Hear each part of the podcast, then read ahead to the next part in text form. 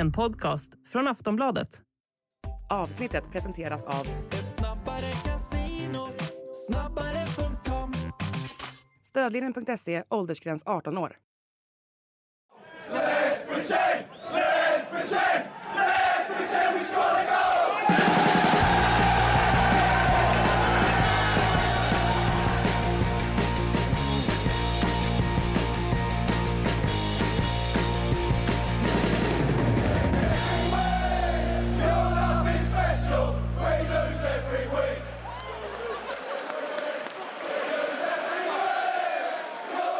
Sportbladets Premier League-podd. Vi har en vecka kvar av Premier League-spel innan vi tar eh, semester, innan vi tar sommar eh, med den här ligan och ja, den där andra säsongen eh, drar igång. Vi har fått en hel del svar under helgen för hur den här tabellen kommer se ut, åtminstone eh, på många intressanta positioner.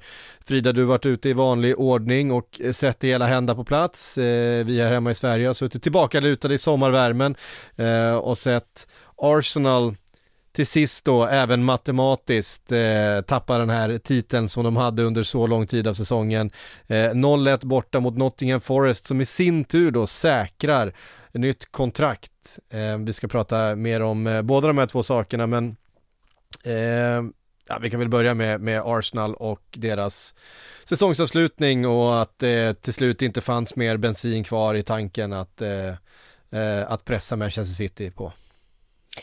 Nej, det fanns ju en anledning till att jag innan Forest-matchen började skriva på mitt mästartyck kring eh, Manchester City. För jag tyckte det kändes som att det mycket väl kan bli så att Forest som är väldigt formstarka kan möjligtvis få med sig någonting mot Arsenal som såg väldigt utslaget ut efter förlusten mot Brighton. Det var ju som att all luft hade, hade tryckts ur dem.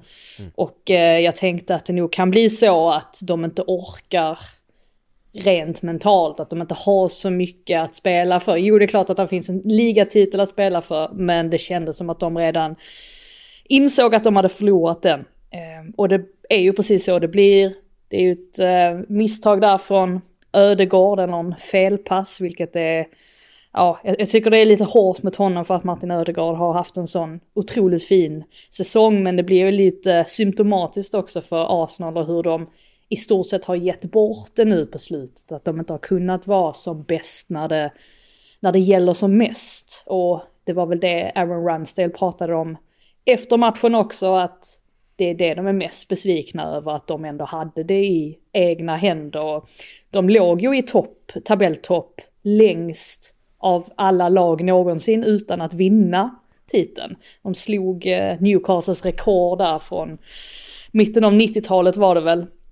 Så att, ja, nej, ett, ett hårt slut för, för Arsenal men en fantastisk dag för Forest och stämningen där inne på City Ground. Alltså det, man fick gåshud genom tvn till och med. Eh, det var nog en, eh, en fantastisk dag för alla de supporterna och inte minst för Steve Cooper som jag har haft en väldigt speciell säsong med väldigt många nya spelare in, men eh, de redde ut det till slut trots allt. Ja, de gjorde det och de gjorde det väldigt mycket tack, mycket tack vare en viss eh, nu ska vi se, Avoni. Avoni, det är så lätt att, att slinta på alla de där vokalerna. Nej, men det, det säger väldigt... Awoni, säger man här. Men... Awoni. Ja, men det är också eh, England. Ja, han är ju från Nigeria så att eh, kanske ett, eh, ett, någon slags engelskt uttal. Men har ju engelskt förflutet när han spelade i Liverpool som ung och så Absolut. vidare också. Men eh, det är ju lite, jag vet inte vad om det talande man ska kalla det, att det är Ja det var väl Nottinghams första av uh, 123 nyförvärv de gjorde, Avoni. Han kom ju väldigt tidigt på fönstret. Kostade en ganska rejäl slant från uh, Union Berlin efter öst in mål där. Skadad, hade problem att ta sig in i laget i början men har ju betalat tillbaka nu på slutet framförallt.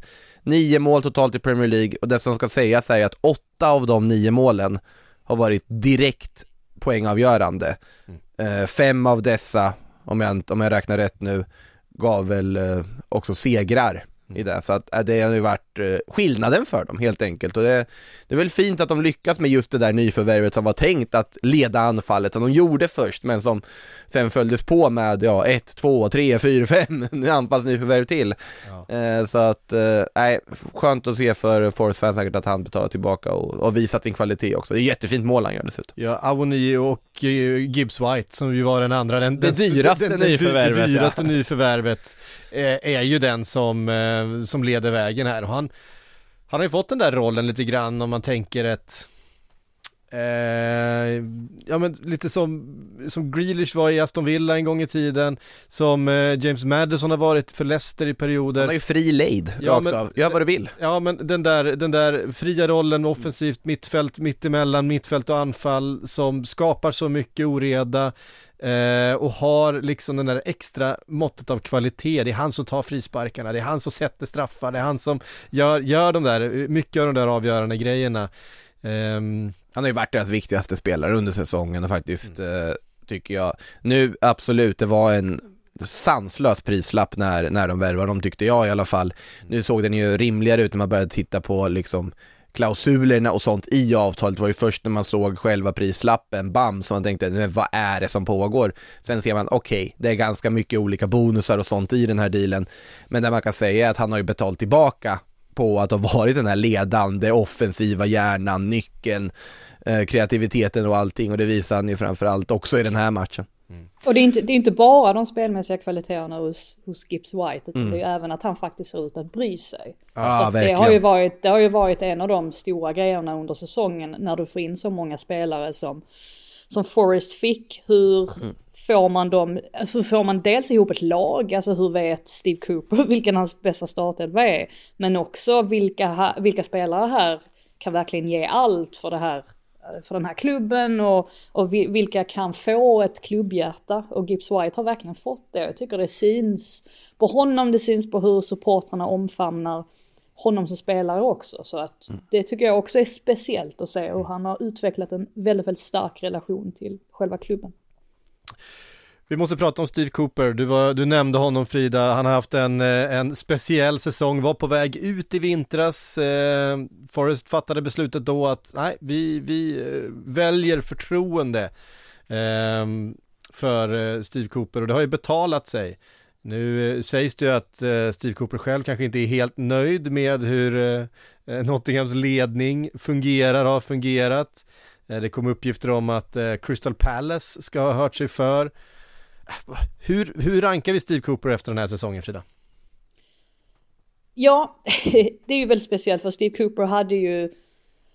Hans aktier var väldigt, eh, Eh, väldigt höga, eller hans kapital var väldigt högt från början hos supporterna för, på grund av sättet som han kom in i Forest och han tog dem till Premier League mot alla odds egentligen. Så att, att Steve Cooper står högt i kurs hos supporterna, det, det råder det ingen tvekan om. Sen så har han ju på något sätt ridit ut stormen här också på ett, på ett väldigt skickligt sätt. Och på ett sätt som man kanske inte riktigt såg komma. Alltså Forrest hade ju ett bedrövligt bortafacit och sen lyckades de ändå åka till Chelsea och plocka poäng och Awoni kommer in i, i, ehm, ja, i sitt målstim. Sen är det väl inte, det är ju inte med revolutionerande medel som Cooper har lyckats här utan det är ju att de har stått djupt med sin backlinje men han har ju trots allt fått dem betydligt mer organiserade när det väl gäller. Så att allt som allt så har han gjort ett bra jobb. Jag menar att Forrest hänger kvar i Premier League, de är trots allt nykomling så det får man se som en, som en stor framgång. Eh, och också att han lyckades reda ut det här då med alla de här spelarna. Sen är det ju faktiskt rätt så bra spelare som har kommit in så jag menar det kan man ju också eh, lyfta på och säga att, ja men, eller peka på att han hade trots allt kvalitativa spelare att arbeta med. Men det ska mycket till för att man ska få det på plats också. Det har han ju onekligen fått. Alltså de hade ju Renan Loggi och Sergio Rier som wingbacks och om man hade gått tillbaka något år eller två så hade man ju kunnat tänka sig en klubb på en mycket högre hylla ha en sån ytterbacksuppsättning i en viktig match. Så att eh, absolut, han har ju fått de har ju lyckats värva väldigt mycket bra fotbollsspelare. Sen, sen ska man inte underskatta jobbet han har gjort för att faktiskt få ihop det här till en enhet. Det var inte bara att få ihop det där brokiga gänget som samlades ihop i somras, utan det var ju att fylla på med resten som dök upp under vintern också. Så att eh, ur det här perspektivet har han ändå fått ihop det till att de nu kan ha ett fundament att bygga vidare på till nästa säsong så, så har han gjort ett, ett godkänt jobb i alla fall skulle jag säga. Ja, verkligen. Alltså, han, han har ju haft en väldigt udda eh, liksom, tränarkarriär. Eh, Steve Cooper började med, började med Liverpools under 12. under 12, det var hans, hans första jobb som, som tränare, men framförallt så var det ju faktiskt han, det, det pratar man ganska lite om, det var ju faktiskt han som var förbundskapten för det här U17-landslaget eh, som vann allt. Med eh, Phil Foden och Jadon Sancho och mm. ja, hela den där generationen. Som åkte iväg och var helt överlägsna i U17 VM, eh, vann väl U17 EM också, men de vann allt under Steve Cooper. Ehm, så att han har ju sett många av de här spelarna, den här generationen i, i England, eh, liksom få ihop dem, man har sett dem växa upp, han har också haft med många av dem att göra. Eh, så att på, på, det sättet tror jag att det var en ganska bra bakgrund att ha för just det här Forest-jobbet. Det kommer talangfulla spelare från alla möjliga håll som inte känner mm. varandra, man ska få ihop den här enheten. Um, för han har ju gjort det med de här ungdomslandslagen som han har uh, basat över och varit väldigt framgångsrik i. Uh, så jag tror att faktiskt att den bakgrunden har varit väldigt uh, nyttig för honom i det här. Och, uh, på många sätt en, en, en ganska så sympatisk eh, karaktär också. Det är ju det är lätt att tycka om Steve Cooper. Så att vi får se. Jag hoppas att han blir kvar i, i, i Forest och får möjligheten att, att utveckla någonting med det här laget som han nu har lärt känna mm. under den här säsongen. Um, och eh, med det då, med att Newcastle nu faktiskt säkrade sin Nottingham säkrade sin Newcastle, Nottingham säkrade sin, sitt kontrakt Forest säkrade sin Ja, ja enklare.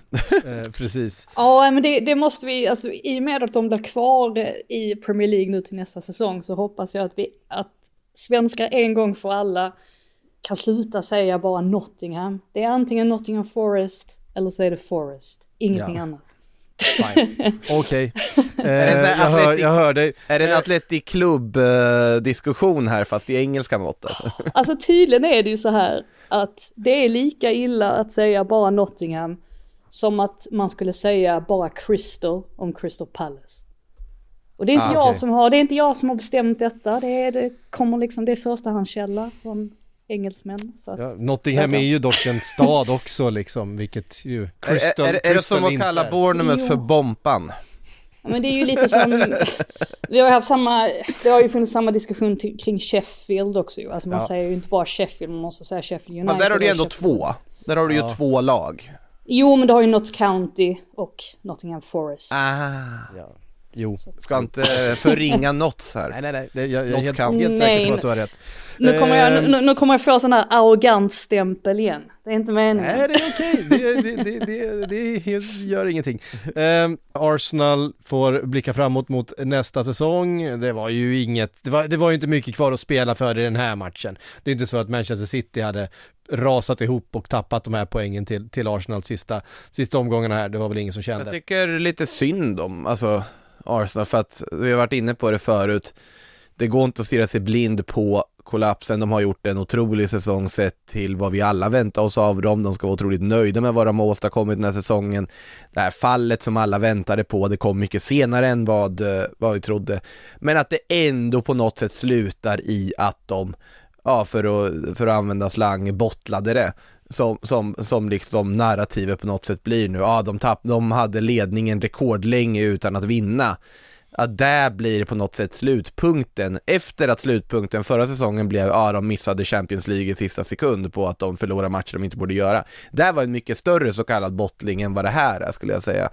Men eh, alltså, man måste ju se det som, över 38 omgångar och konstatera att de överträffat alla former av förväntningar. Slutpunkten och summeringen av den här säsongen för Arsenal kan inte bli, är de tappade ligaguldet och bottlar det igen, klassiskt Arsenal. Det, det, det liksom det förtjänar mer än att få den stämpeln som att det här var någon sorts klassisk Arsenal-fiasko. Jag tror inte man ska se det utifrån en, eh, en missad eh, titel här. De kommer Nej. skrapa ihop, vinner de sista matcherna här nu, så får de 84 poäng. Eh, det är generellt inte en poängsvit, en poäng som räcker till titel nu för tiden. På, på 90-talet så kunde Manchester United springa hem titeln med, med till och med under 80 poäng eh, vid ett par tillfällen men nu för tiden räcker inte det när du har ett lag som, som Manchester City som har i stort sett en, en poänggaranti på 90. Eh, jag vet inte när de hamnade under eh, 90 poäng senast. Det var väl den där eh, säsongen där eh, där Liverpool drog ifrån och vann till slut säsongen 1920. Det är faktiskt otroligt att de fick 99 poäng då, Liverpool. Alltså det är nästan så att man har glömt vilken otrolig bedrift det var. Inte bara att de ja. vann ligatiteln utan att de faktiskt mm. skrapade ihop 99 poäng. Det är ju helt osannolikt.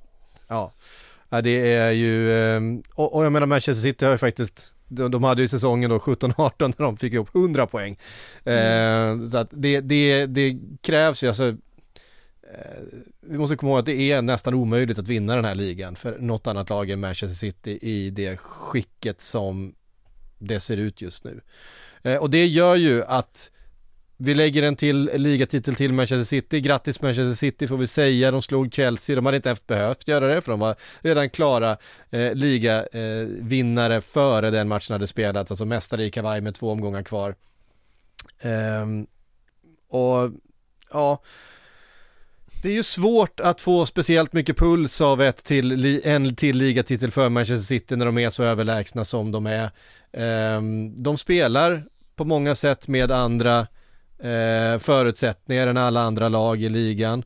Eh, det är förutsättningar som också, vi får nämna det att det, det, det, det finns... Vi får se hur många det, de får behålla. Ja, det hänger en asterisk över även den här ligatiteln med tanke på de anklagelserna som finns. Det är 115 punkter eh, som de står anklagade för och Eh, jag tror inte att de kommer bli av med några titlar men det, det, det, det hänger över eh, de här framgångarna. Det ska inte eh, ta sig från att spelarna på planen är extremt bra. Managern som står vid sidan, Pep Guardiola, är extremt bra. Där pratar vi några av de bästa som någonsin har spelat och, och tränat i den här ligan. Det är inget snack om saken. Det är, det är den tredje raka titeln de tar, den sjätte på sju år, är det så? Ja... Ja, nej den femte på Fem, sex Femte på sex år så blir Så är det till och med. Femte på sex år. Um, och uh, ja, det är väl ingen som kommer tippa något annat lag som etta till nästa säsong uh, än Manchester City. Ja, det är man vill sticka ut och... Ja, om man vill st sticka ut hakan, för det har ju hänt en gång då de senaste sex åren när, när Liverpool då skrapade ihop sina 99 poäng. Mm. Men att se Liverpool göra det, det, det ser man ju inte framför sig. Jag kan se Liverpool göra en jättefin säsong, kanske få ihop 90 poäng. Eh, absolut, det kommer inte räcka. Jag kan se eh, Arsenal ta ett kliv till, kanske, de kanske kan ta 90 poäng, det kommer inte heller räcka. Eller Manchester United. Eh, kanske rent av Newcastle eh, efter investeringar. Men Manchester City är ett eget, ett eget djur i den här eh, ligan just nu och det tar lite eh, tjusningen eh, från det faktiskt. Men ska ja, alltså, det man måste komma ihåg också är ju att Man City har ju inte haft en spikrak säsong. Det är inte så Verkligen att inte. allting har gått med dem hela tiden. Alltså om man minns tillbaka till förlusten hemma mot Brentford så så att man ju tänkte att oj, Man City är mänskligt trots allt. Vilket gör att man blir ännu mer imponerad av Pep Guardiola för att han är ju en sån där tränare som ständigt förnyar sig. Han är ju mm. precis som Alex Ferguson egentligen, just i det här att han inser Verkligen. att man kan inte fortsätta i samma hjulspår varenda säsong utan man måste konstant utveckla sig själv och utveckla laget framförallt och sitt spelsystem och det är det Pep verkligen har gjort. Och en av de grejerna som han gjorde väldigt tidigt, eller man såg ju spår av att han ville göra det här väldigt tidigt eftersom att han Ehm, ja men just det här med att han ville ha en extra man på centralt mittfält, att han testade lite olika varianter, att han satte eh, han lät Rodri ha en sån flytande roll mellan backlinje och, och centralt mittfält, men det fungerade, fungerade inte riktigt. Och sen så landar han då i att låta John Stones istället kliva upp från mittback till centralt mittfält och så fick han det här blocket då som har gjort att de har kunnat vara så framgångsrika som de har varit. Det har tagit lite tid för honom att få in Erling Haaland också i spelsystemet, alltså Verkligen. på det sättet som vi har sett nu under våren. Det är en helt annan Haaland nu jämfört med i hans första match för säsongen. Och tänker man riktigt långt tillbaka till Community Shield-finalen mot Liverpool, där såg man ju verkligen att det inte riktigt klickade mellan De Bruyne och Haaland. Alltså att de hade mycket kvar att jobba på. Så på något sätt tycker jag ändå att det mest symboliska över hela säsongen och just Man Citys evolution, det var väl just seriefinalen mot Arsenal på Etihad. För att helt plötsligt så såg man Haaland vara betydligt mer involverad på ett sätt som vi inte hade sett tidigare. Just det här att han spelar fram till De Bruyne två gånger, att vara ombytta roller. Men just också i det här att Man City kan spela på väldigt många olika sätt. Alltså de, nu har de spelat med en lite mer, ja, de har säkrat upp defensivt för det första. Det var ju mycket snack för i början av säsongen om att åh, de släppte in så, så många mål helt plötsligt. Det gör de inte längre och varför är det? Jo, men det är ju för att Guardiola har stabiliserat backlinjen. Just det här är att ytterbackarna är lite mer tillbakadragna och sen så fokuserar man på att låta Stones då, eller Laporte i vissa fall, kliva upp på centralt mittfält. Så att han är ju, han är ju väldigt proaktiv, Pep Guardiola. Det är därför de står här igen som mästare. Och absolut, pengarna har ju hjälpt. Han har kunnat köpa in de spelarna han vill ha, men det krävs ju mer för att dominera Premier League på det sättet som han har gjort nu. Man har ju ofta pratat om att hur mycket pengar de har lagt på ytterbackar genom åren, att det kommer någon ny för en halv miljard varje säsong. Att nyckeln här blev, ändå har vi köpt ytterbackar och det funkar ändå inte, han är inte nöjd. Äh, vi kör utan ytterbackar och börjar flytta ut mittbackar där istället, hitta på en helt ny formation. Det är nästan där de har gjort stundtals, man har flyttat ut Aki eller Akanji och så alltså, vidare och sen, alltså jag tycker det är ju sättet han, jag vet inte, har vi sett någon spela den formation som City ändå gjort den här säsongen Va- förut? Är alltså, det en du formation? Menar, du menar alltså att ytterbacken kliver in på centralt mittfält eller? Ja men det har vi ju sett, men jag menar just att liksom du har ju inte några, när du spelar till exempel Aki och uh, Akanji på kanterna så har du inte några renodlade ytterbackar. Nu absolut, Kyle Walker och Rico Lewis och gänget, de finns ju också med tillgängliga. Men jag tycker att alltså sättet som ytterbackarna agerar i Pep nu, att antingen går in på mittfältet, de liksom är nästan mittbackar i grunden. Om du förstår vad jag menar Ja, Frida? ja precis, alltså, grejen var ju att han, han släppte ju Cancelo av en anledning, eller han lät Ja. honom gå av en anledning. Och det var ju för att Alltså Cancelos egenskaper passade ju inte in längre i det Nej. systemet som han ville spela. Men alltså om man ser till vänsterback är väl i så fall det, alltså Nathan Aki har ju gjort ett jättebra jobb där och har ju varit Ja, ja. En av, egentligen en av lagets bästa spelare. Mm. Nu skadade han ju sig för en tid sedan och då gick Akanji ut istället. Där fanns ju lite frågetecken inför vem är det som ska gå ut där till, till vänster men då blev det Akanji. Ehm, men ja, alltså nu, precis, alltså man glömmer nästan bort det lite grann att, att eh, det, det fanns en tid då, då ytterbacken klev in centralt men nu har han ju verkligen hållit sig till att Stones eller Laporte kliver upp centralt istället, alltså mittback Ja. till centralt mittfält. Ehm, I övrigt Men har vi, jag menar, Sinchenko är ett annat exempel på en ytterback som kliver in på centralt Men just det här att han har, han har ju avskaffat alltså traditionellt offensiva ytterbackar i, i sitt spelsystem. Och det, Sen måste man ju också, du lyfte Äker, det tycker jag man ska göra verkligen, men den, du Men- nämnde också någon Ja. Annan Men det är, man ska... intressant, det är intressant också att du säger traditionella ytterbackar, för det här är ju traditionella ytterbackar. Det vi har sett tidigare var ju moderna ytterbackar. Så att Ja, vad är en det- jag- traditionell ytterback Har enligt vi dig gått varvet runt? Ja men det är ju det, att jag tycker att de har varit moderna så länge att de har hunnit bli traditionella, att Jag de håller- ska kunna vara offensiva. Ja, Det är intressant, intressant ändå. Alltså, Ja. ja. Ja, men jag, håller, jag, jag håller med om det. Och, det, den jag vill lyfta när vi går vidare är också, som du nämnde Frida, alltså Manuela Kanji, som bara plötsligt dök upp där i sommarfönstret och man tänkte vad hände här? Eh, värvad för liksom symbolisk summa mer eller mindre, kommit in och varit, ja, gjort det han ska konstant, eh, varit hur trygg som helst, spelat otroligt mycket mer än man trodde, man trodde han skulle vara femte mittback eller något, har ju spelat väldigt mycket och gjort det väldigt bra, det utan tvekan en av de största fynden vi har sett i förra sommarfönstret med facit i hand. ja, nej men det har ju inte varit någon snack om saken att, och den där seriefinalen då mot, mot Arsenal, det blev så tydligt att Manchester City var i den matchen så extremt mycket bättre eh, än Arsenal. Det var en, det var en utskåpning som eh, eh hette duga och jag tyckte man har sett även i Champions League, den här första halvleken mot Real Madrid förra veckan, är ju bland det, det är bland det bästa jag sett ett fotbollslag spela någonsin. Ehm, de, var så, de var så överlägsna de första 45 minuterna mot Real Madrid i Champions League. Det ska inte, det ska liksom inte ehm, gå att göra i stort sett eh, det de gjorde, men de var så fruktansvärt bra.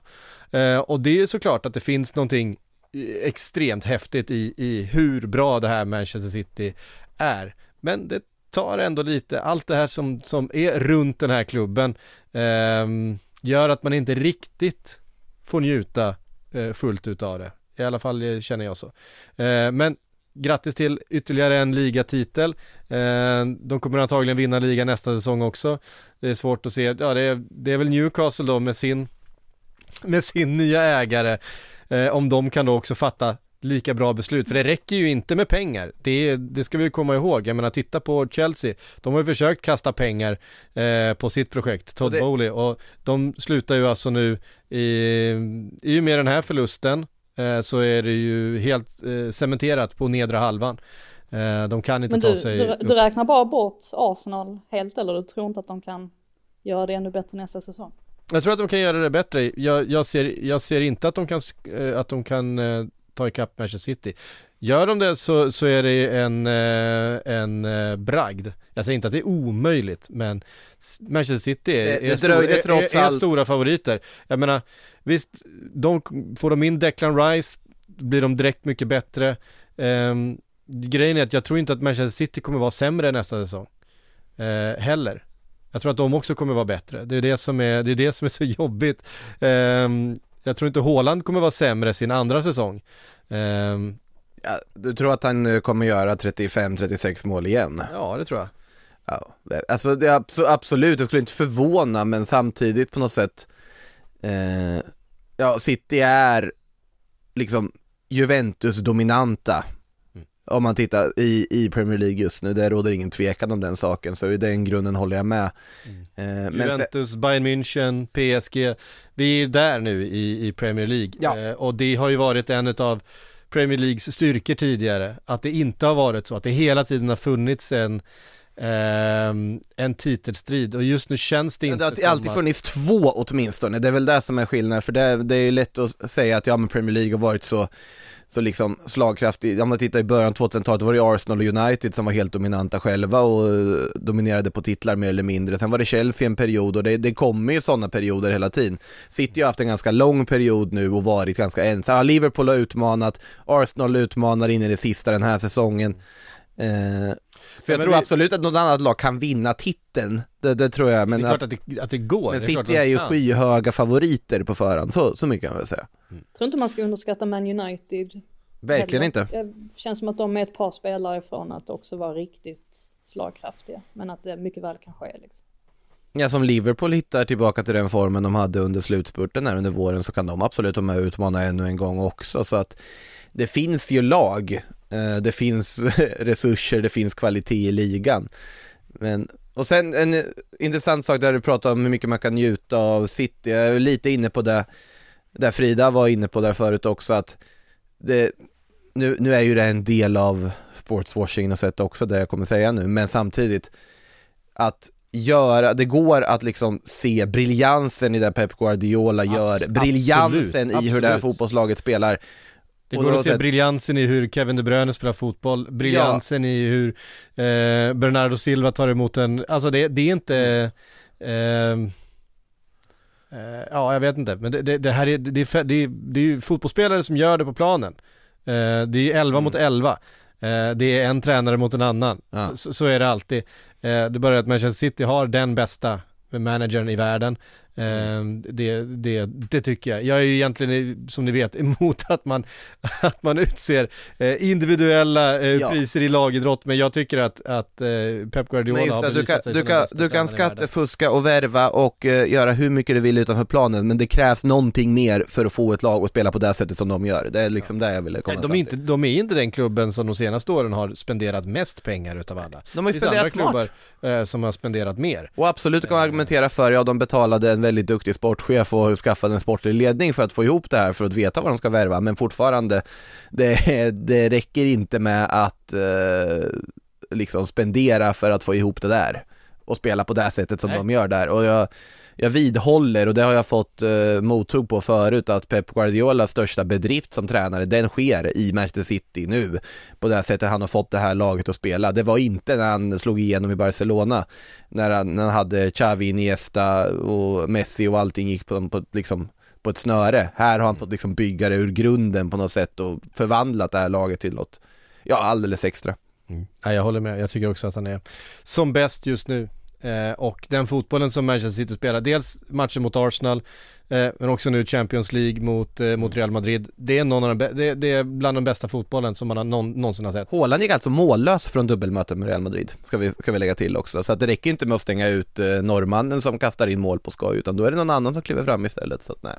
Ja. Sen får man kanske bara flika in också att det är ju lättare när du har så mycket pengar och när man som Man City spenderade så mycket pengar, särskilt i början. Eh, mm. Mm ja, de har inte behövt ta risker på samma sätt som många andra lag behöver göra Nej. när de värvar spelare. Och där är ju en väldigt stor skillnad att de kan köpa in en spelare för mycket pengar. Jag menar, det var inte så länge sedan vi pratade om Nathan Aki ur det perspektivet att oj vad mycket mm. pengar han kostar, han har inte gjort något avtryck överhuvudtaget. Nu har han gjort det.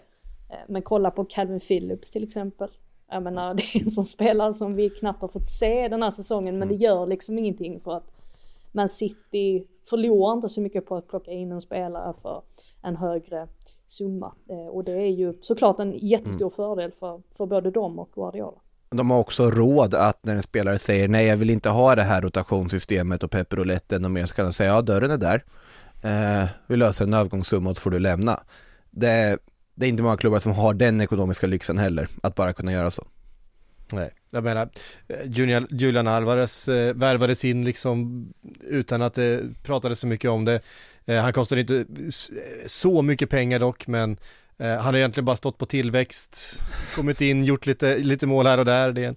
Sen var han iväg och vann VM med eh, ja, om de tar trippel nu har han ju vunnit allt som går att vinna på riktigt. Han har ju vunnit allt som går att vinna i Sydamerika, han har vunnit allt som går att vinna på landslagsnivå och han har kanske snart vunnit allt som går att vinna på europeisk klubblagsnivå också men ja han måste väl ha nästa säsong med lite klubblags måste ha, Han måste väl ha ligacupen då, det är den han saknar.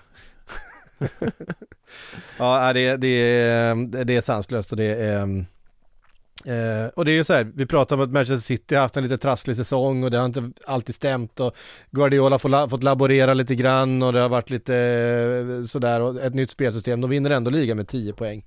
Trots att vi har ett, ett Arsenal som, som gör sin bästa säsong på, jag vet inte hur länge som helst.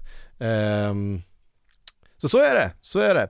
Eh, grattis Manchester City ändå. Eh, fantastisk, fan, fantastisk höjd i det här laget, även om eh, det inte varit riktigt samma, riktigt, riktigt samma eh, lägsta nivå kanske den här säsongen som vi är vana vid.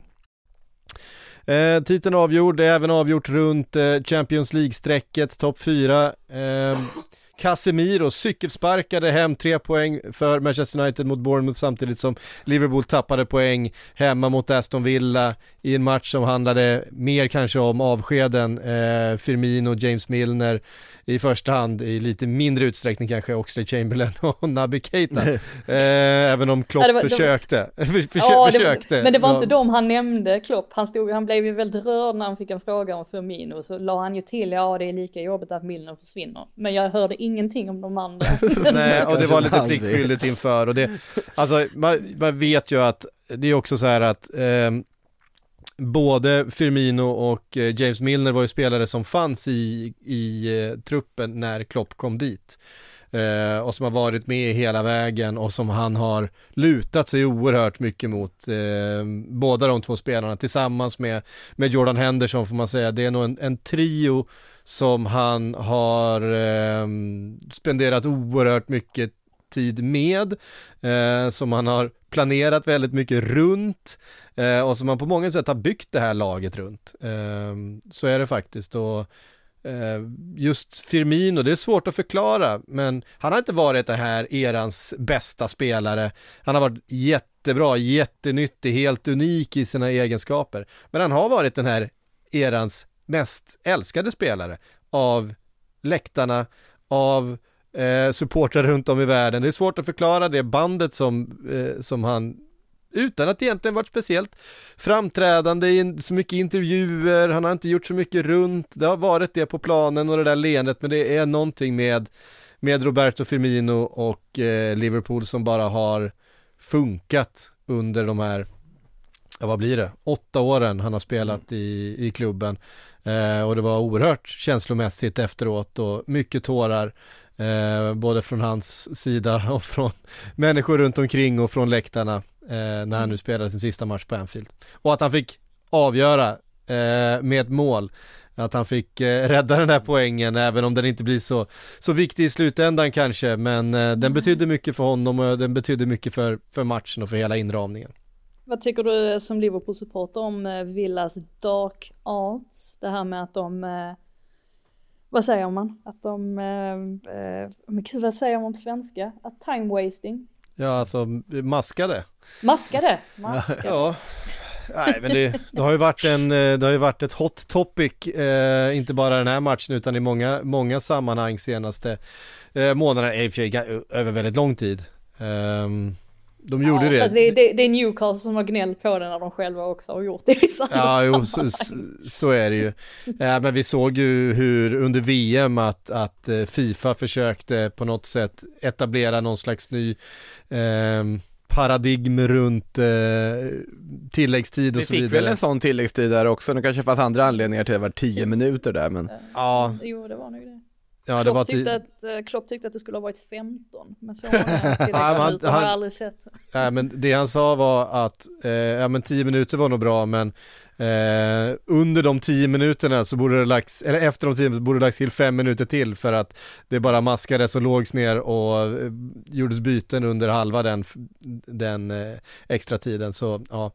Um, och det kan vara alltså, bra, men sa samtidigt jag menar till, till Villa också på ett sätt, jag menar ja de, de åker till Anfield, det är klart att de måste göra allting för att plocka poäng där och jag kan förstå att det är jättefrustrerande som spelare eh, i motsatt lag och supporter och så vidare. Men eh, jag tycker att Villa ändå gör en, de gör ändå en bra insats här, för med sig en jätteviktig poäng och de har ju också fortfarande chans på Europa, får man inte förglömma heller. Så Nej, de, de har ju något att spela för i slutspurten. Om det, var någon som skulle, om det var någon som skulle plocka poäng på Anfield mot Liverpool så var det väl Unai Emery. Det är jag inte så jätteförvånad Nej, och, och det, och det eh, eh, är ju precis, det, det, är sånt han gör. Han är en otroligt skicklig matchcoach verkligen. Och ta fram en matchplan för att utnyttja eh, motståndares svagheter. Det har ju varit eh, Unai Emery och det pratade ju Klopp om inför också. Han hyllade ju Emery stort inför den här matchen. Eh, för hans eh, förmåga. Och det, det som stör mig mer än att det går tid och att det inte läggs till mycket tid. Det som stör mig mer och som jag tror är mer syftet med så som Aston Villa gjorde, det var att när Liverpool väl fick upp en rytm, när de väl fick trycket och det blev, du vet, stämning på läktaren, eh, vinner alla andra bollar, eh, de kommer in i sin rytm Ja men det är då man lägger sig ner och sen så går det två minuter och sen så har Liverpool helt plötsligt tappat sin rytm. Därför att då har det varit, man har lagt ner, man har skickat iväg bollen, man har kanske delat ut en ful stämpling och man har lagt sig själv ner och det har varit en huvudskada. Och sen så har de där tre, fyra minuterna gått och rytmen är liksom över och motståndaren får börja om igen. Eh, det är ju mer, tror jag, var eh, snarare än att man maskade för att få tiden att gå så mycket som möjligt. Eh, det tror jag eh, var mer frustrerande, eller det tyckte jag var mer frustrerande för att Aston Villa var jättebra i första halvlek och, och det bättre laget i första och leder ju helt rättvist. Jag menar man hade en straff som som ja. man sköt utanför. Vad är det här med att slå straffar utanför? Alltså det... Olly Watkins som ju har varit kanske en av ligans absolut bästa anfallare tycker jag, han har ju tappat formen helt sista, sista. Han har checkat ut. Ja, det eh, känns verkligen så. Det, det, han, han, fick ingenting att stämma. Förra, förra mötet, lagen emellan, var han ju nästan, kändes han nästan ostoppbar. Um... Skulle Tyron Mings fått checka ut tidigt tycker ni? Ja, alltså det var en, eh, en ganska ful stämpling där. Äh, ganska på, hög äh, fot. Ganska, ja, och märkena i, i Gakpos bröst efteråt eh, visade att det var, fanns lite tryck bakom. Eh, var väl, jag vet det, det är en intressant situation här också, nu ska vi inte fastna i domslut och sånt, men offside målet också var ju ganska mm. liksom intressant situation. Jag tolkar det i alla fall som att man anser att eh, det är en styrning och att det inte är en medveten passning fram till van Dijk där från Villa-spelaren. Ja, det är, inte, det är inte en medveten touch. Han, Ja, sträcker precis. sig inte efter bollen på något sätt eller rör sig mot den utan Ja. det är som en, räknas som en styrning. väldigt svår situation dock för domarna att eh, Ja, hantera ändå. det är ju alltid problematiskt när offside, offside som ska vara svart eller vitt blir en tolkningsfråga. Mm. Eh, och här blir det en tolkningsfråga och den hade nog kunnat tolkas på, på två sätt och jag tror att frågar du två olika domare så hade de kanske gjort olika och VAR hade ju tydligen sagt till domaren också att vi kan inte ta det här beslutet, du får ta det här beslutet. Eh, vi kan inte avgöra utan eh, det var ju huvuddomaren som, som tog det och det, det, sånt kan ju gå emot eller gå med. Eh, så är det, det var ju synd för Liverpool den här gången. Sen är det inte säkert att det hade betytt någonting heller. Eh, Liverpool är ju fortfarande, var ju fortfarande, även vid tre poäng hade de ju varit beroende av att Manchester, Manchester United hade tappat poäng i, i matcherna som de har kvar, vilket jag inte tror att de kommer göra. Alltså måste, måste ju, du nämnde den i förbifarten men om man, om man går till eh, Vitality Stadium där, alltså Casemiro det är så fint att se nu när liksom Premier League-publiken, det har man ju upplevt under säsongen också ska säga, han har gjort lite mål och varit framme. Men att han är så mycket mer än bara den här defensiva murbräckan, han är ju en, han är ju en brasse. Han är ju en brasse. det, nej men det är en, alltså en, få spelare jag tycker i världen som är så otroligt kompletta som Casemiro, som kan allt. Mm. På det här sättet Casemiro kan. På tal om dark art så är det någonting som han bemästrar till fullo dessutom, men också så här Alltså skottet han har men också tekniken som är otroligt underskattad hos honom. Det var fint att han fick visa eh, Visa ett stycke av den där väldigt fina tekniken han har i, i den här matchen och fixa den där segern för United.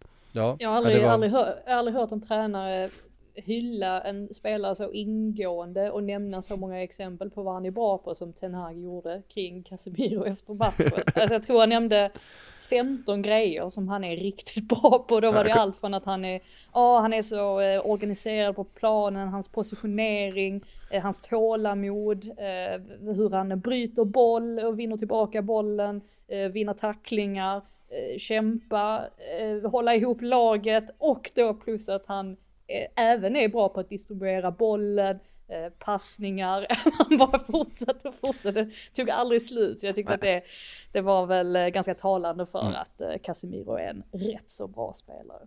Han kunde sagt 15 grejer till. Minst. Nej, nej men han är, han är helt otrolig och utan Casemiro den här säsongen eh, så eh, hade ju Ten Hags eh, första säsong sett annorlunda ut tror jag för, för Manchester United, så är det bara.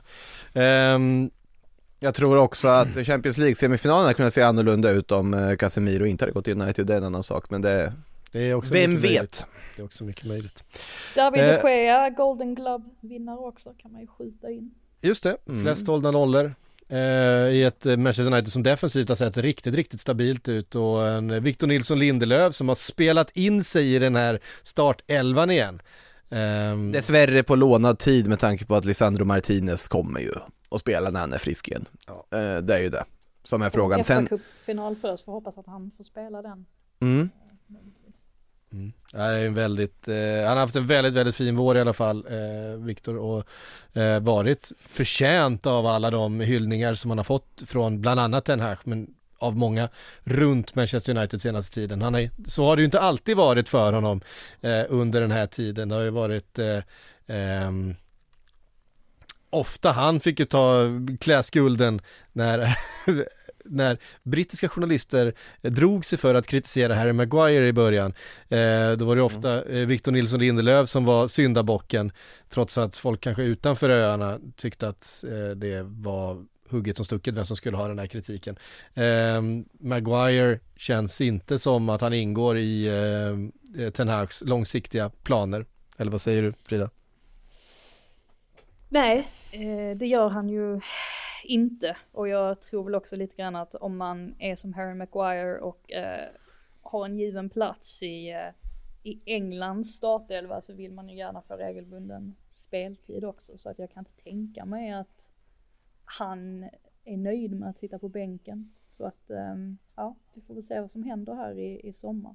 Tänkte bara säga det också att om jag nu tar eh, kampen om Nottingham Forest så måste jag ju anamma ditt eh, Ten Hag, Ten Hag Mm. uttalande. Ten Hag. Ten Hag. Mm. Tänk, tänk vad man hade imponerat om man hade sagt det till honom Man har uttalad på klockren eh, nederländska. Mm. Heter det så? Mr Ten Hag. Um, Shoutout till Ronja tidigare på podcastredaktionen här med rötterna i Holland som har eh, hjälpt mig att gå igenom alla, alla, alla eller Nederländerna förlåt, om vi ska ta Ned-. Nederländerna. Hon har i och för sig rötterna i just Holland. Ja, till och med det, ja då så.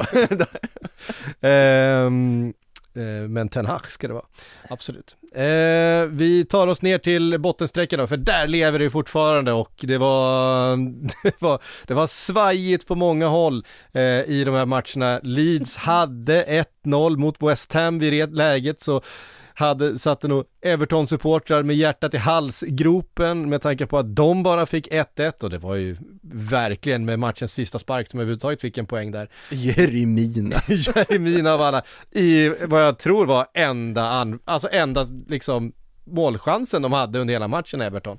Så fick de det där krysset. Eh, vart vill ni börja? Molinö, Molinö eller i London? kan väl ta Molinö, alltså man får ju ändå säga att för att vara Everton-supporter idag, äh, du måste ju nästan ha en hjärtstartare för att det är, är det inte så här jämnt? Ja de det känns, det något har ju sätt- känts som att det bara varit sån jävla ångest och, eh, och, och ett krig för varenda centimeter den här säsongen för Everton. Ja, de hade ju inte det lätt heller. Daesh hade ju inte det lätt. Spelare föll ju som flugor. Det var först Patterson som fick kliva av och sen var det Calvert Lewin. Då står han där och har inte så mycket kvar längre. Eh, Eh, ja, och det målet som görs där, vad är det, 98 minuten, 99 minuten. Det är det Ja. senaste målet i alla fall som eh, har gjorts den här säsongen. Så, och det var lite, lite sådär scrappy också, var det inte det? Väldigt scrappy Ta- Tarkovski till Keen till Mina, tre mittbackar in till nionde Ja, det var- minut. Det blir ju inte årets mål. Liksom. Nej det blir eh, inte årets mål, men det, det kan Det bli årets mål för Everton om det, om det är det som gör att de faktiskt räddar det här kontraktet efter den här säsongen. Men det är inte klart än. Ehm, är det så att, eh, att Leicester går och vinner ikväll till exempel? Ehm, Det gör de väl dock inte, eller? nej, jag svårt att se det. Alltså jag är genuint orolig för Leicester, nu, nu ska man vara genuint orolig för alla de där tre som är där nere med tanke på att det är två av dem som ryker, men eh, nej, vi har suttit hela säsongen och sagt Leicester klarar sig, de, de kommer steppa upp, de kommer steppa upp, nej det verkar de nog inte göra. Men jag tror, alltså sett till Leeds då så tror jag att det är, ett ganska dåligt tecken när Allardyce känner att det enda han har kvar att göra det är att såga spelarna totalt på sin presskonferens.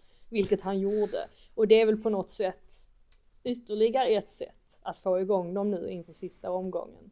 Men eh, nej, jag tror inte att han, jag tror han själv känner också att det här blir väldigt svårt. Visst, Tottenham är inte de är allt annat än formstarka men de har ju inte det i egna händer. Och Everton möter trots allt Bournemouth så att ja, det är ju fördel Everton i alla fall. Har ett Bournemouth som är på stranden dessutom. Eh, hemma i Bournemouth. Eh, nej, alltså om, om, om Everton tappar det här, om de inte löser poäng eh, och eh, Leeds vinner sin, sin match där på något sätt mot, mot Tottenham, då, då, då river de Goodison tror jag. Alltså det... Eh, gör ju ingenting eftersom att de har en ny Nej, arena. de har en ny arena på gång, ja precis. Eh, men- Sparar en slant på, på rivningsarbetet, nej. Men, Ja, det, är, det, är, ja, det är oerhört mycket ångest inför sista omgången här och jag vet inte, alltså jag vill ju så gärna att Leicester ska slå eh, Newcastle, nu kommer, inte för att, inte för att eh, det har med Liverpool att göra och för att de har ju sån målskillnad att det, Liverpool kan inte ta ikapp dem ändå. Men ehm, man vill ha den där, man vill ha flera lag inbl- inblandade sista omgången till helgen eh, och följa den där ångesten eh, där nere. är det, ja herregud ja vilken, eh, vilken slutomgång det Det där är också blir. vilka lag det är vi pratar om. Det är liksom, det är Everton, det är Leicester, det är Leeds, det är, det är liksom sådana institutioner i, i, i Premier League-fotbollen. Alltså det, det lag som skulle må, egentligen, och det här är tabubelagt att säga, på något sätt som jag känner mest skulle behöva en bara riva upp allt, starta om, alltså sätta sig i den liksom mörka verkligheten som är att åka ur det här. Så är det på något sätt Everton. För att det är så mycket som inte funkat under så många år och vi har pratat år efter år efter år om Ja, är vi, de pratade, vi, pratade, vi, vi pratade pengar tidigare och att kasta pengar. Everton är alltså ett av lagen som spenderat mest pengar i hela Europa de senaste tio åren. Ehm, jag tror att de är topp 10 av, av, av klubbar Ja. som har spenderat, alltså net spend. Och de har eh, det här. De, de sitter med det här, de sitter i ett läge där det är Tarkovskij till Keen till Jeremina i minut 99 borta mot ett semestrande Wolves. Och de har en trupp som vi har sagt är för svag hela säsongen. Vi går år efter år efter år och säger att nej, men de ska inte vara så här dåliga sett i förutsättningarna. Men de kanske bara behöver bara riva upp allt och starta om. Och på något sätt, ja, nu är det ju liksom, det här är ju tre klubbar som alla på något sätt hör hemma i Premier League, så är det ju givetvis tycker jag, men nej, för Evertons del kanske de som absolut mest behöver bara en total reboot, rakt av. Tänk att det bara är, vad är det, tre år sedan Ancelotti tränade dem. Och ansåg slut, men det gör han väl igen nu ja. Eh, nej, det är det, jag tycker det på något sätt så förtjänar de att överleva ännu en gång. Ja, Sen, sen är det så här tragiskt om de åker ur med tanke på vad de betyder för ligan och vilken klassisk klubb det är, men sett till vad de har gjort på planen och så vidare, jag vet inte liksom längre. det är ett trött gäng. Det är ett trött gäng, det är det. Jag skulle vilja, vilja eh, säga en grej om Paketa innan vi går vidare från West Ham Mm. Leeds. Mm. För att han var ju verkligen stjärnan på planen och han har ju fått en del kritik från vissa personer. Alltså särskilt över, ja han, han kostade rätt så mycket pengar för West Ham och sen så hade han kanske inte någon flygande start direkt men han har varit riktigt, riktigt bra den senaste tiden och han var sensationellt bra i den här matchen. Um, ja, nej, den där assisten fram till Lanzinis mål, den kan jag titta på många gånger om. Det var eh, verkligen hög, hög klass. Ja, men det, det känns ibland som folk inte har förstått vilken, alltså så här, alltså marquee signing det där var när de gjorde den i somras. Det här var en spelare som absolut man inte ens kunde tänka sig går till en klubb som inte spelar Champions League. Så bra var han i, i uh, ligan så att nej, det är kul att se att han uh, börjar få visa sina kvaliteter måste man säga verkligen. Att, för det, det, det vet man att han har. Mm. Kan Ja, ju ha mm. varit Declan Rice sista match också på Ja. London Stadium. Det såg ju nästan ut som att han, eh, han tackade av fansen där när han drog in målet. Det lär väl ha varit det va? Det, ja, det, Ja. Jag är rätt säker på att det är det. Eh, men också eh, inte hans sista framträdande, för de har ju eh, en stor viktig match kvar, West Ham den här Väldigt säsongen. Eh, vi kan väl säga någonting om eh, Conference League-semifinalen i torsdags. Eh, mot AZ Alkmaar där, eh, där West Ham gjorde en riktig David Moyes-insats och spikade igen bakåt eh, med allt vad man kunde och lyckades peta in en, ett segermål till slut också. Eh, var det Fornals, eller vem var det som gjorde mål på, Ja. på övertiden där? Eh, men det är såklart enormt stort för West Ham att vara framme i den här finalen. Den första, den första Europa, eh, Europaspelsfinalen de är i på 40 år. Eh, Denna, denna kupp som skapades för de mindre nationerna att få slå igenom och eh, sola sig i den europeiska glansen där då alltså Fiorentina och West Ham ska ta sig an varandra i final. Men det betyder jättemycket för Ja, West Ham. ja verkligen. ja, det är, Nej ja, men det var väl till och med, fanns väl seriösa diskussioner med West Ham-fans vad som prioriterades, klara kontraktet eller vinna en Europatitel. Eh, det betyder ju extremt mycket. Även Fiorentina ska ju sägas. Ja, gud ja. Ja, men eh, så är det verkligen. Jag menar, vi måste komma ihåg att Visst, West Ham och Fiorentina, det är stora fotbollsklubbar, det är traditionsrika eh, föreningar som har haft jättemycket fina spelare. Eh, men de är inte, de, de har inte speciellt mycket titlar att, att, att visa upp under de senaste decennierna. Och det, det eh, att få möjligheten att faktiskt vinna någonting betyder så extremt mycket för, eh, för supportrar och för en, för en eh, klubb och West Ham har ju en bra möjlighet här och jag skulle väl ändå hålla dem som, som favoriter i den här finalen mot Fiorentina. Håller ni med mig? Nej, det är så svårt att säga. Också så här, eh, jävla tråkigt ställe att spela på. Liksom, visst, Prag är, är fint, men vad var det? 20 000 platser på, på läktaren och de fick 3 000 platser var eller något sånt där. 4 000. Ja men det var helt sjukt liksom. Ehm, jag menar, det är jätteklubbar det här. alltså båda, det är, det är två klubbar som hade kunnat skicka hur mycket folk som helst till, alltså fan, flytta den, sätt den på en stor jävla arena någonstans i Maracana. Ja men liksom, de kan fylla, de kan fylla den skiten liksom. Tillbaka till Sevilla, det var ju faktiskt, jag var ju på Europa League-finalen förra året. Då var det ju um, Rangers mot uh, Eintracht Frankfurt och den stämningen där, det var ju helt sanslöst. Mm. Uh, de var väldigt taggade, båda de supporterskarorna på den matchen. Men jag tror väl det mm. går väl in 40 000 på den arenan så att det är ju dubbelt så mycket.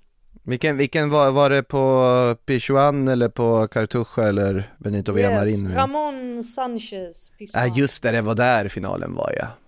Uh, intressant att Sevilla som alltid vinner Europa League just det året då inte var i, i final. Där är de nu. Mm. Så är det.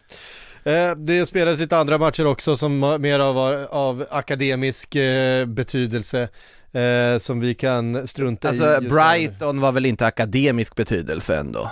Nej det är sant, Brighton har ju faktiskt någonting att spela för. Um... Tottenham vet jag inte, det beror på vad man anser om Conference League, de där var av akademisk betydelse att de föll igen här nu och kanske till och med missar just Conference League beroende på vad som händer i slutomgången. Ja, det är aldrig bra att hamna utanför Europaplatserna. Alltså, Totalt ju... i alla fall, nej. Nej, nej det är nej, Brent... haveri där. Ja, ja men det är verkligen, alltså det, det är på tal om ett lag som behöver starta om. Eh, Spurs. Mm. Eh, frågan är vem de ska göra det med. Ja, de måste få en ja, tränare snart som här. Att, det verkar som att Arne Slott är taggad i alla fall. Så att vi får väl se vad som händer, men ja, jag sitter ju mest bara och tänker att det kan inte bli ytterligare en Nuno Esprit Santos situation där man mm. inte får in någon annan och så plockar man den tränaren som, som står längst ifrån ens spelmässiga DNA som han ju trots allt gjorde. Eh, man måste ju mm. få in någon som man känner kan spela som man vill att Tottenham ska spela. Eh, men ja, vi får väl se vad som händer. Ja det är intressant det alltså vi har ju Arsenal som bästa Londonlag, sen är det, sen är det tight på mitten, eh, Spurs, Brentford, Fulham, Palace på alltså 8, 9, 10, 11 och sen Chelsea på 12 plats. Um... Och då möter Brentford ett uh, bakfullt Manchester City, det är väl säkert, ja man har ingen aning vad Pep Guardiola kommer ställa upp med i det. Det har aldrig varit så liksom så här stort frågetecken inför vad det kommer vara för startelva den matchen. Kommer han vilja liksom matcha sina bästa spelare? Det var ju typ B-lag han vann mot Chelsea med nu i, ja, i, igår. Ja, det var den bästa bänk man någonsin har sett i princip där i den matchen. Men vad kommer det vara för gäng som man ställer ut mot Brentford? Samtidigt Tottenham ska till Ellen Road möta det här Leeds som jag, ja de behöver ju vinna. Allt att spela för. Mm. Mm. Eh, så att det är inte säkert, Brentford kan mycket väl bli eh, näst, näst bästa Londonlag. London ja. Eh. Nej men som sagt, Brighton har ju den där sjätteplatsen, Europa League-platsen i, i, helt i egna händer. De har ju två matcher kvar att spela dessutom. Eh, Europaplatsen helt säkrad och eh, så gott som säkrat eh, Europa League också med tanke på att jag ja. 16 måls målskillnad lär väl inte vilja ta in.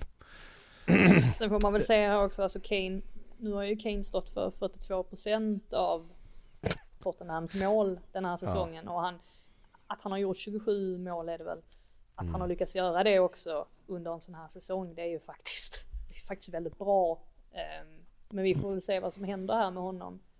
Om det blir så att han stannar eller om han lämnar. Ehm, jag tyckte det var lite kul för att Pontus Jansson satt i BT studio i lördags inför den här matchen och efter. Och de pratade just om Harry Kane och alla är så förstående mot Kane i det här att han möjligtvis då vill lämna.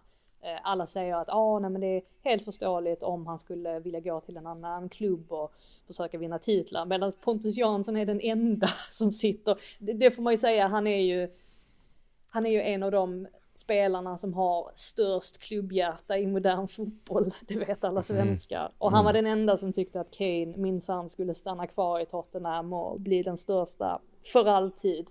Uh, men ja, vi får väl se, får väl se vad som händer där också. Ja, verkligen. men det kändes som att den eh, stora, stora flytten var ju till Manchester City eh, då för två somrar sedan. Ja, eh, det var ju det som var kul också. Ja, för att Ryan Mason fick ju såklart frågor om det här efter matchen. Och Mm. då fick han bland annat frågan om Kane, liksom om, om var det så att han, han alltså sa farväl till supportrarna här inne. Och så sa Mason att ja men det trodde ni för två år sedan också. Och då blev han kvar. Men, jag tänkte, men Mm. då satt jag och tänkte att jo men Harry Kane ville ju lämna då. Det var ju faktiskt, han han, gjorde försökte allt ju han in i kunde. det sista.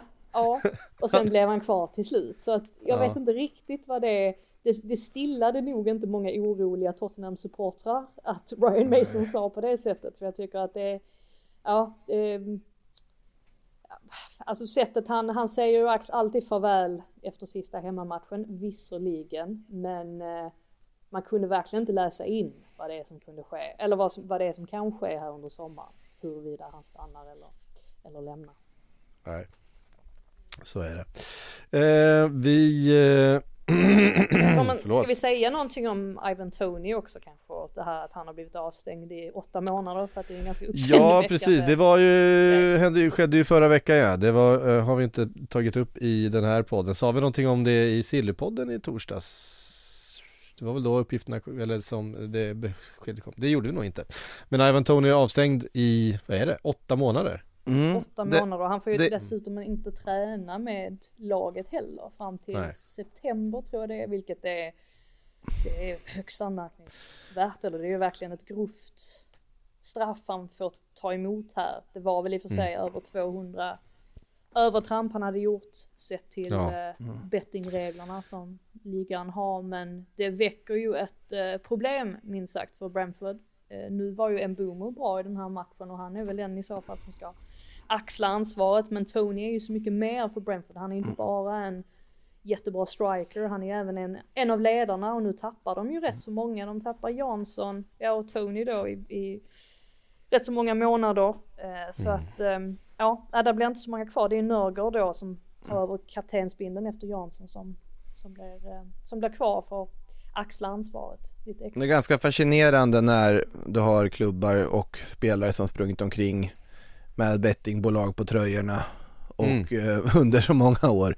Och det är på något sätt, ja, undra vart, är det, är det förvånande att det kan dyka upp en spelare, ung kille som får problem av det här? Du normaliserar det konstant. Och det, jag tycker det är eh, Absolut det- såklart och att det ska finns vara det straff finns om du har brutit mot några regler men jag tycker ett sånt kraftigt straff som det i det här fallet är eh, Jag tycker nästan det är tragiskt att, att det blir så. Sen vet jag inte om det här är en liksom Luis Suarez avstängning i klass med att de stänger av hans 442 prenumeration och han inte får vistas i fotbollsrelaterade sammanhang. Så är det väl inte kanske. Den, den har varit ett eget stycke avstängning. Men eh, Nej jag tycker åt, åtta månader för det liksom måste finnas någon form för Snarare ska han väl få hjälp Mm. än, än att eh, exkluderas från eh, fotbollsgemenskapen på det här sättet. Eh, Ja, eh, nej, det, det var ett extremt, och det finns ju en eh, enorm, ett enormt hyckleri runt just eh, spelande och spelbolag eh, och fotbollen, så är det ju. Ehm, absolut, som vi också en, en del av på, på, på många sätt, vi som bevakar det. Ska Och- vi inte sticka under stol med och- heller med. Och eh, till stor del finansieras utav spelbolag och Mm. ehm, så är det ju. Eh, och det kan man ju göra, men det finns en annan att då, som de gjorde då, straffa på det här sättet Mm. eh, en, en spelare. Men regler är regler och, och så blev det för, för honom. Vi eh, kastar in lite frågor då innan vi knyter ihop för idag. Vi kan eh, eh, börja med Erik Söderholm som skriver Är Eddie Howe säsongens tränare? Det sättet han utvecklat spelare på hur han, helt oväntat, fört upp dem på en Champions League-plats. Eh, och visst har det spenderats, men klubbar som Wolves, Nottingham och West Ham har spenderat snarliknande summor och se vart de ligger. Eh, och det finns ju definitivt, eh, mycket, det ligger mycket i det som Erik skriver här. Mm. Eh, Jag instämmer, om jag hade fått dela ut årets tränare här och nu så hade jag nog gett till Eddie Howe faktiskt. Alltså om, in, om Guardiola vinner trippeln som han ju kommer göra med all sannolikhet, då är det ju svårt att ge någon annan. Fast ska Champions League spela in på årets tränare i Premier League? Det är frågan. Vad säger du Frida? Ja, jag, jag tycker ju det delvis ändå för att Mm. trippen är så, det händer så sällan. 1999 är ju senaste gången det hände, Man United Mm. givetvis då. Eh, Det är en sån pass unik grej att ja, nu kommer väl den här utmärkelsen delas ut innan Champions League-finalen så att det spelar nog ingen roll egentligen. Och jag tycker Mm. att det som är det svåra med just att dela ut pris till årets tränare det är ju att vad, hur ska man värdera det? För jag menar Mikael Arteta har ju gjort ett jättebra jobb i Arsenal också. De har ju den enda klubben som har utmanat Man City på allvar om man nu ska ta det så långt. Sen har du Roberto De Cherbi som har fört Brighton till en Europaplats. Du har Unai Emery som kom in och räddade upp hela Aston Villa säsong och de ligger på sjunde plats och kan fortfarande Ja de kan väl egentligen inte ta sig förbi Brighton, det är väl en massa målskillnad. Det är där. 16 mål. Att, Ja, det, det ska ganska mycket till då för att de ska lyckas med det. Du har Thomas Frank i Brentford, jag menar att de hamnar på nionde plats är ju också sensationellt. Du har Marco Silva då tionde plats. Eh, Fulham är ju ett lag som många kanske trodde skulle åka ur, jag tror att jag hade tippat att de skulle Mm. åka ur. Så att det beror ju helt på hur man värderar detta. Mm. Ja, jag har jättesvårt och, och på rak arm sådär säga vem jag tycker ska, ska ha det. För att, ja. Ja, verkligen. Sen ska man, man ska också komma ihåg, och det, det är väl heller inte egentligen relevant, men när Eddie Howe tog över Newcastle slår de alltså näst sist i ligan. Mm. Och som sagt, det har ju gjorts investeringar. Bruno Guimaraes är ju en, eh, en utav dem som var en, en och, och Alexander Isak en Ja, han- annan. han en dy, dy, dyra, dyra liksom spelare köpta från en, köpta från en, en, eh, en hylla, eller värvade på en hylla som Newcastle inte tidigare har kunnat Trippier. Eh, ja, Mm. ja men det, det är några stycken. Men det är inte så att de har varit de enda som har spenderat stora pengar. Eh, de har inte gjort, men hade Newcastle gjort det Chelsea gjorde förra sommaren till exempel och värva alla spelare som inte eh, eh, Nottingham Forest hade råd med. Eh, då, då hade vi pratat om dem på ett annat sätt. Eh, så är det ju. Då hade vi pekat mycket mer på att det var investeringarna som gjorde det. Än, vi kanske hade pekat på att varför ligger de på tolfte plats precis som, alltså Ja. det hade vi också kunnat göra om de hade gjort det, för det där fanns ju ingen rim och reson och tanke bakom, det har vi ju fått bevis på den här säsongen i alla fall. Mm. Chelsea alltså då. Ja, precis. Så vi får väl se. Om det, om det är blir mer, Jag, om det är någonting jag har tyckt har varit intressant med de här tränarnomineringarna så är det ju att Ten, Ten Hag inte är en av dem, att han inte alls finns med i, i samtalet. Och absolut fine, jag menar man kan tycka vad man vill om Man Uniteds säsong, men om det är så att de tar en Champions League-plats, eventuellt då hamnar på, på tredje plats framför Newcastle, de har vunnit ligacupen, de kan fortfarande vinna FA-cupen. Det är en rätt hyfsad säsong också Han ska var vara nominerad tycker jag. Jag tycker han ska absolut vara med i diskussionen även om jag förstår om han inte vinner, för jag tycker han har gjort ett, en väldigt bra första säsong i United. Ja, eh, vi kommer prata mer och summera lite längre fram här. Eh, Ta ut ett litet lag kanske också. ja, men precis. Det, vi, vi har ju våra PLP Awards eh, lite senare, lite längre fram här i, i, i, i vår. När allting är said and done. Ehm, och det är mycket frågor som är vilken är årets det här och det här som har kommit och det tar vi såklart då när säsongen är färdigspelad. Eh, Peter till exempel undrar vilken är säsongens bästa comeback? Ja, förutom Rob Holdings hårfäste. Ehm, och det är ju inget som kan slå Rob Holdings hårfäste i årets comeback för att det, var ju en helt ny människa. Ja, han ser så bra ut nu alltså. Han har gått Ja. från, eh, ja, nej det han har gått från en femma till en nia.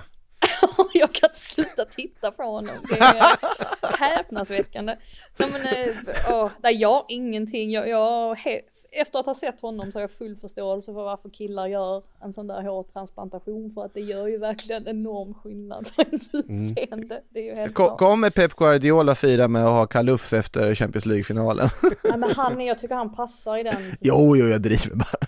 Ja, nej, men jag, kan- det är verkligen en av få höll jag på att säga. Nej, men han, han ser verkligen bra ut i, eh, i snaggat sådär. Men eh, bästa comeback är väl, ja jag tycker att det är Aston Villa. Ja, håller, eh, håller med. Verkligen. Får se om vi hinner ändra oss till uh, award-dags. Och som sagt det har kommit mycket frågor angående eh, övergångar, eh, Rise och Mount och eh, allt möjligt. Vi tar det i Sillypodden hörni, det är på torsdag. Då är det Sillypodd igen. Så Och den kommer ju växla in. upp i sommar när uh, Premier League-podden går i dvala dessutom. Så är det ju dessutom. Nej, hörde ni, nu har klockan blivit mycket. Eh, tusen tack alla ni som har lyssnat idag. Eh, vårat sista ordinarie avsnitt då eh, har vi nästa vecka och sen eh, efter det då så får vi vänta in fa Cup-final och sen har vi vår PLP Awards efter det.